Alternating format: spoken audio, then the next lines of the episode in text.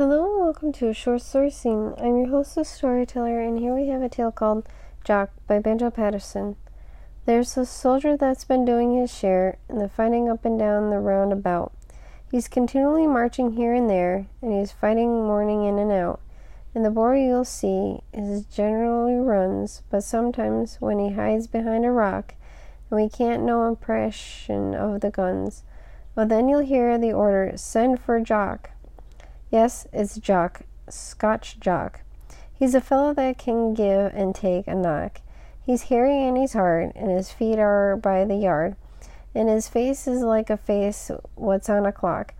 And when the bullets fly, and you'll mostly hear the cry, Send for Jock.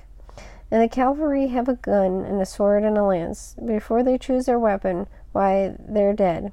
The mounted foot and the harpered and they advance by holding their helmets on their head. And when the Boer of the dug himself entrenched and placed the Maxim gun behind a rock, these mounted heroes, pets of John, Johnny French, they have sit and wait in the send for Jock. Yes, the jocks, Scotch jocks, and then the music and the terrifying ox. And when the bullets kick in the sand, you hear the sharp command, 42nd and the double charge the rocks. And the charge is like the hood, and when the warmed in the Highland blood of the jocks.